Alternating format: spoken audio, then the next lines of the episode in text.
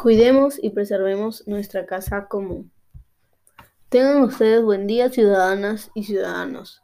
Les damos la cordial bienvenida a este su espacio, Tiempo de Informarnos, Tiempo de Cambiar. Les habla Nevenka, la locutora más esperada de la semana. Hoy vengo con un tema muy interesante para compartirles. Uno que nos involucra a todos y es sobre la contaminación atmosférica, también conocida como contaminación del aire, el cual está causando graves problemas a su paso consecuencia de nuestras malas acciones. Muchos se preguntarán, ¿cómo, cuándo y dónde hago eso? Pues bien, a esa pregunta se la responderemos aquí, en donde les compartiré información sobre cuáles son las causas y consecuencias de esta contaminación. Además, les propondré acciones que podemos realizar para disminuir los efectos de la contaminación del aire en la salud y el ambiente. Sin más que decir, empecemos. Según datos de la Organización Mundial de la Salud, OMS, muestran que 9 de cada 10 personas respiran aire que contienen altos niveles de contaminantes y que las principales fuentes de contaminación del aire por partículas es el uso ineficiente de la energía en las viviendas, la industria, los sectores de la agricultura y el transporte de las centrales eléctricas de carbón. La calidad del aire también puede verse influenciada por elementos naturales, tales como factores geográficos y ambientales. En muchas de las zonas urbanas, la principal fuente contaminante del aire es la fuente móvil, representado en este caso por el parque automotor, seguido de las fuentes fijas, fuentes de área y fuentes natural.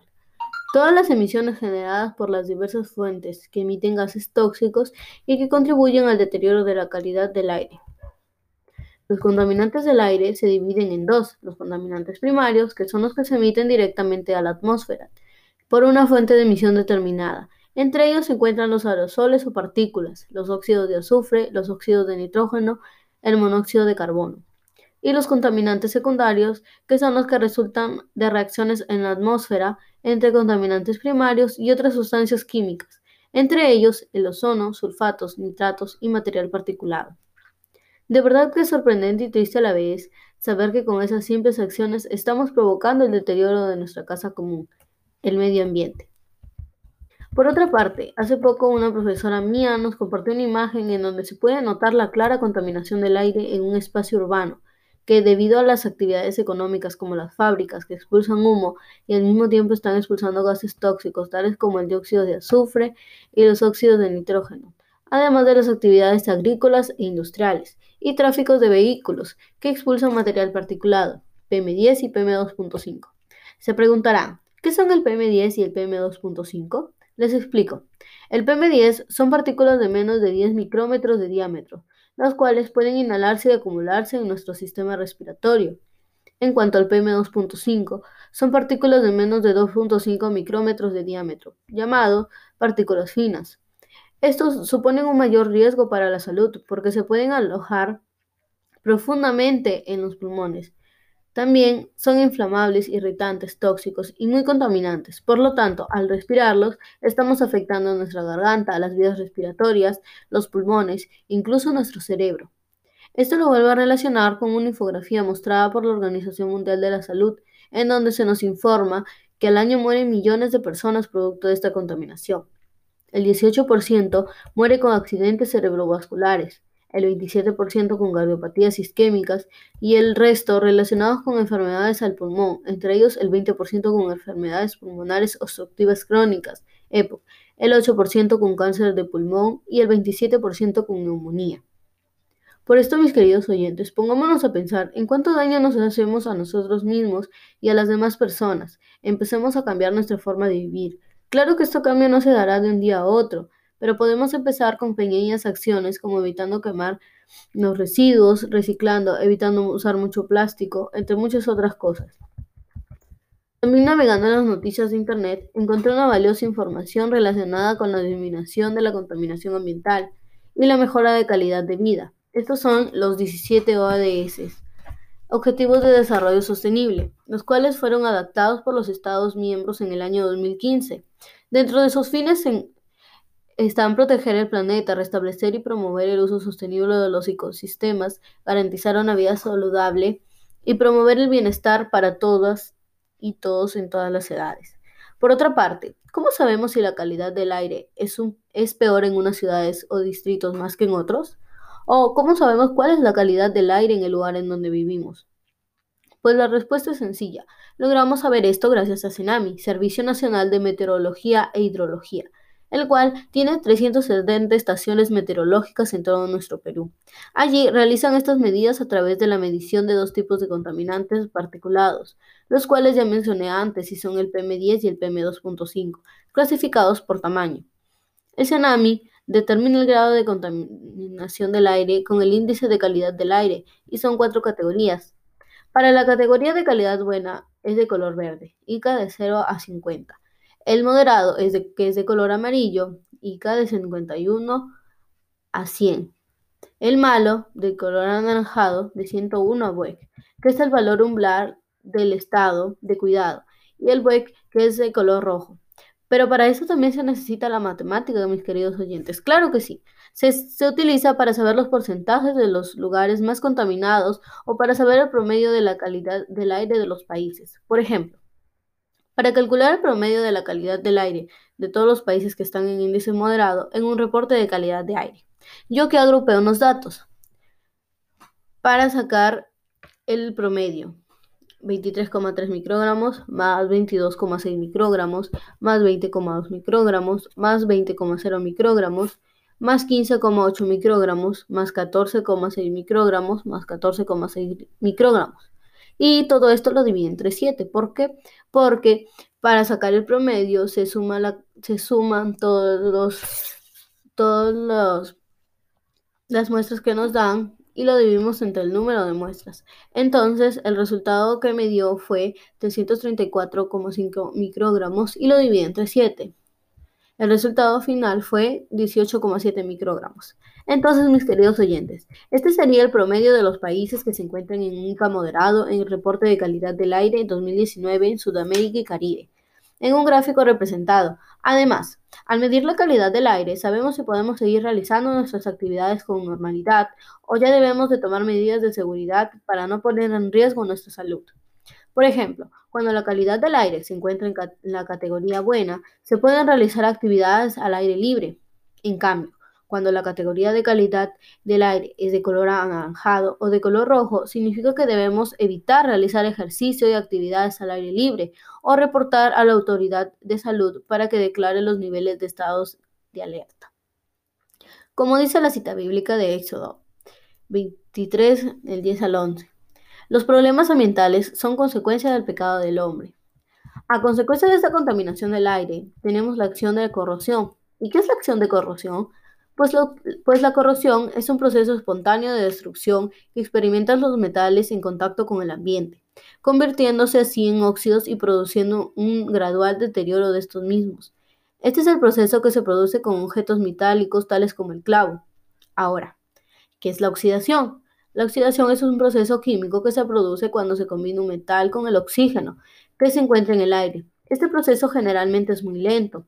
En cambio, en zonas costeras o de ambiente húmedo, el hierro se oxida mucho antes y en mayor cantidad que en zonas secas. Esto se debe a que las moléculas de agua presentes en la humedad actúan como acelerador de la reacción de oxidación, potenciando el proceso. Si además hay cloruro de sodio, que es la sal presente, como por ejemplo en el agua de mar, la corrosión será más rápida. Esto se debe a que las sustancias influyen en el tipo y el tiempo en que se da la corrosión. Otra forma de obtener óxidos es mediante la combustión, el cual se produce por la quema de cualquier sustancia llamada combustible, ya sea gaseosa, líquida o sólida. Este proceso, el combustible, se oxida y desprende calor. El oxidante es el oxígeno que se obtiene del aire. El oxígeno tiene la capacidad de combinarse con diversos elementos para producir óxido. En definitiva, la oxidación es la, combinación del oxígeno con otra sustancia. En este proceso químico suelen intervenir tres factores, el elemento corroído, el ambiente y generalmente el agua. Cuando la oxidación es rápida, se llama combustión. La combustión es un proceso de químico de oxidación rápida que va acompañado de desprendimiento de energía baja en forma de calor y luz. Hay dos tipos de combustión, la primera es la combustión incompleta, que es la que se produce con carencia de oxígeno al aportarse una cantidad de aire menor a la necesaria para quemar completamente el combustible disponible. Y la segunda es la combustión completa, que se produce con abundancia de oxígeno, lo que garantiza la combustión total del combustible, como la leña seca. Además, además de la oxidación, también tenemos como consecuencia el deterioro de la capa de ozono. ¿Y qué es la capa de ozono? Bueno, les informo que la capa de ozono describe la mayor zona de concentración de moléculas de ozono en la atmósfera. Esta copia tiene un grosor de 10 a 20 kilómetros, el cual envuelve a nuestro planeta y actúa como filtro contra la dañina radiación ultravioleta, UV, producida por el Sol. Se preguntarán, ¿qué tan importante será la capa de ozono? Pues la capa de ozono es vital para la Tierra, ya que al ser un filtro frente a la radiación ultravioleta, reduce los impactos de estos rayos en nuestra salud humana y la del medio ambiente del planeta. Dentro de los tipos de rayos ultravioleta hay tres tipos. Hay tres principales. La radiación solar ultravioleta tipo A, UVA, o rayos UVA, que envejecen a las células de la piel y pueden dañar el ADN de estas células. Estos rayos están asociados con el daño de la piel a lo largo, a largo plazo, tal como las arrugas, pero también se considera que desempeñan un papel en algunos tipos de cáncer. La radiación solar ultravioleta tipo B, UVB o rayos UVB. Tienen un poco más de energía que los rayos UVA. Estos rayos pueden dañar directamente al ADN de las células de la piel y son los rayos principales que causan quemaduras del sol. Asimismo, se cree que causan la mayoría de los cánceres de, de piel. La radiación solar ultravioleta tipo C o rayos UVC tienen más energía que otros tipos de rayos UV pero no penetran nuestra atmósfera y no están en la luz solar. No son normalmente una causa de cáncer de piel. Ahora, centrémonos en esta consecuencia de la contaminación del aire, que es la destrucción de la capa de ozono. ¿Cómo se, cómo se produce el deterioro de esta? Pues de manera en que las moléculas de ozono son muy sensibles y se destruyen ante la presencia de átomos de cloro o bromuro, que al reaccionar con el ozono forman moléculas de monóxido de cloro o bromo, quedando libres para atacar mediante reacción de cadena, destruyendo un átomo de oxígeno molecular. En promedio, un átomo es capaz de destruir hasta 100.000 moléculas de ozono, razón para disminuir de manera significativa la capa de ozono. Ahora, entre los contaminantes más para la capa de ozono se encuentran los clorofluoros de clorofluorocarbonos, CFC, y el monóxido de cloro, CO. ¿Y qué son los clorofluorocarbonos? Son productos de síntesis formados por átomos de carbono, cloro y flúor, que poseen propiedades físicas y químicas adecuadas para ser empleadas en múltiples aplicaciones. Y en la actualidad la, la fabricación y empleo de CFC está prohibido, ya que son sustancias con una elevada toxicidad y persistencia en el medio ambiente que atacan la capa de ozono mediante la liberación de átomos de cloro. Por consiguiente, el efecto del deterioro de la capa de ozono en la salud y el medio ambiente son los siguientes. En la salud humana, una exposición creciente a la radiación UVB puede reprimir el sistema inmunológico al dañar el ADN. Los resultados son incidencias mayores en enfermedades infecciosas, así como los efectos adversos o programas de inoculación. La radiación UVB causa también cáncer de piel tanto en el no melanoma, menos riesgoso, como el melanoma cutáneo, violentamente maligno. El aumento de la, radiación UVB daña los ojos también, y el resultado común son las cataratas principales causantes de la ceguera en muchos países. Y en la diversidad y el medio ambiente, en los animales y en las plantas, la radiación ultravioleta cambia la composición química de diversas especies de plantas, entre las cosechas más vulnerables a la radiación UVB se encuentran los melones. El aumento de la radiación UVB también disminuye la calidad de ciertos tipos de tomates, papas, remolachas y frijol de soya. En cuanto a los organismos acuáticos, la radiación UVB daña a los organismos acuáticos, especialmente a los pequeños como el plancton, las plantas marinas y las larvas de peces, camarón y cangrejos. Todos estos forman la base esencial de la cadena alimenticia acuática y marina. De todos esos de, esta forma, las pequeñas pesquerías también se ven afectadas. Los materiales comunes de construcción, tales como la pintura, el caucho, la madera y el plástico, también se ven afectados a causa de la radiación UVB, particularmente los plásticos y cauchos utilizados en la intemperie. En las regiones tropicales, el daño puede ser severo debido a que el efecto de la radiación UVB aumenta con las altas temperaturas y niveles de resplandor solar. La radiación UVB también incrementa el nivel de smog superficial. ¿Y qué es el smog superficial? Pues es una nube baja formada de dióxido de carbono, hollines, humos y polvo en suspensión que se forma sobre las grandes ciudades o núcleos industriales especialmente en las ciudades en donde las emisiones vehiculares y de la industria son la base de las reacciones fotoquímicas. Estas reacciones tienen de por sí un efecto adverso sobre la salud humana y el medio ambiente. Como dicen Marcos 12 al 31. La instrucción de amor al prójimo como a nosotros mismos. ¿Es posible amar al prójimo cuando estamos acabando con un planeta en el que deberían vivir nuestros descendientes? Les dejo por aquí otra cita bíblica que sé que los hará reflexionar mucho. Asimismo, permítanme compartirles algunas recomendaciones o acciones para disminuir los efectos de la contaminación del aire. Primero, debemos empezar por mejorar la calidad de nuestro aire. Como dicen, querer es poder, y si nosotros queremos un mundo mejor, debemos empezar a realizar el cambio. Podemos o debemos evitar la quema de basura y llantas, no arrojar basura a las calles y parques, reciclar la basura, reducir el consumo de electricidad, aplicar el poder de las tres R, reciclar, reducir y reutilizar. Tampoco quemar paja de las que se recogen del cultivo de arroz. Cuidar las áreas verdes, plantar más árboles, ya que ellos y las plantas son los que aportan a la limpieza de nuestro aire. Disminuir el uso de productos que generan gases tóxicos, sobre todo en las industrias. Y más que todo creo yo que depende de los actores sociales, es decir, nosotros mismos, porque es con nuestras acciones que perjudicamos al medio ambiente. Debemos ser más responsables al momento de actuar. Segundo, algunos estudios, como el de investigadores del Instituto de Tecnología de Massachusetts, MIT, han descubierto que la contaminación del aire en las ciudades urbanas de China influye en los estados de ánimo de las personas. Tienden a decaer cuando la contaminación del aire empeora. La investigación señala también que en los días más contaminados disminuye el índice de felicidad en la población. Ahora bien, ¿cómo podemos mejorar nuestro bienestar mental y emocional?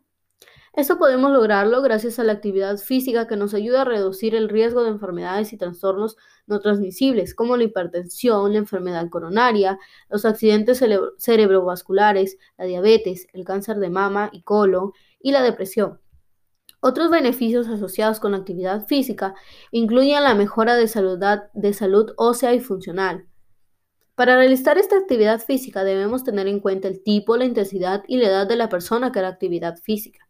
Hay cuatro tipos de actividad física, los cuales son la fuerza muscular. Es la capacidad motora que permite a las personas vencer una resistencia u oponerse a esta mediante una acción tensora de la musculatura. 2. La flexibilidad es la capacidad de las articulaciones para desplazarse en todo su rango de movimiento.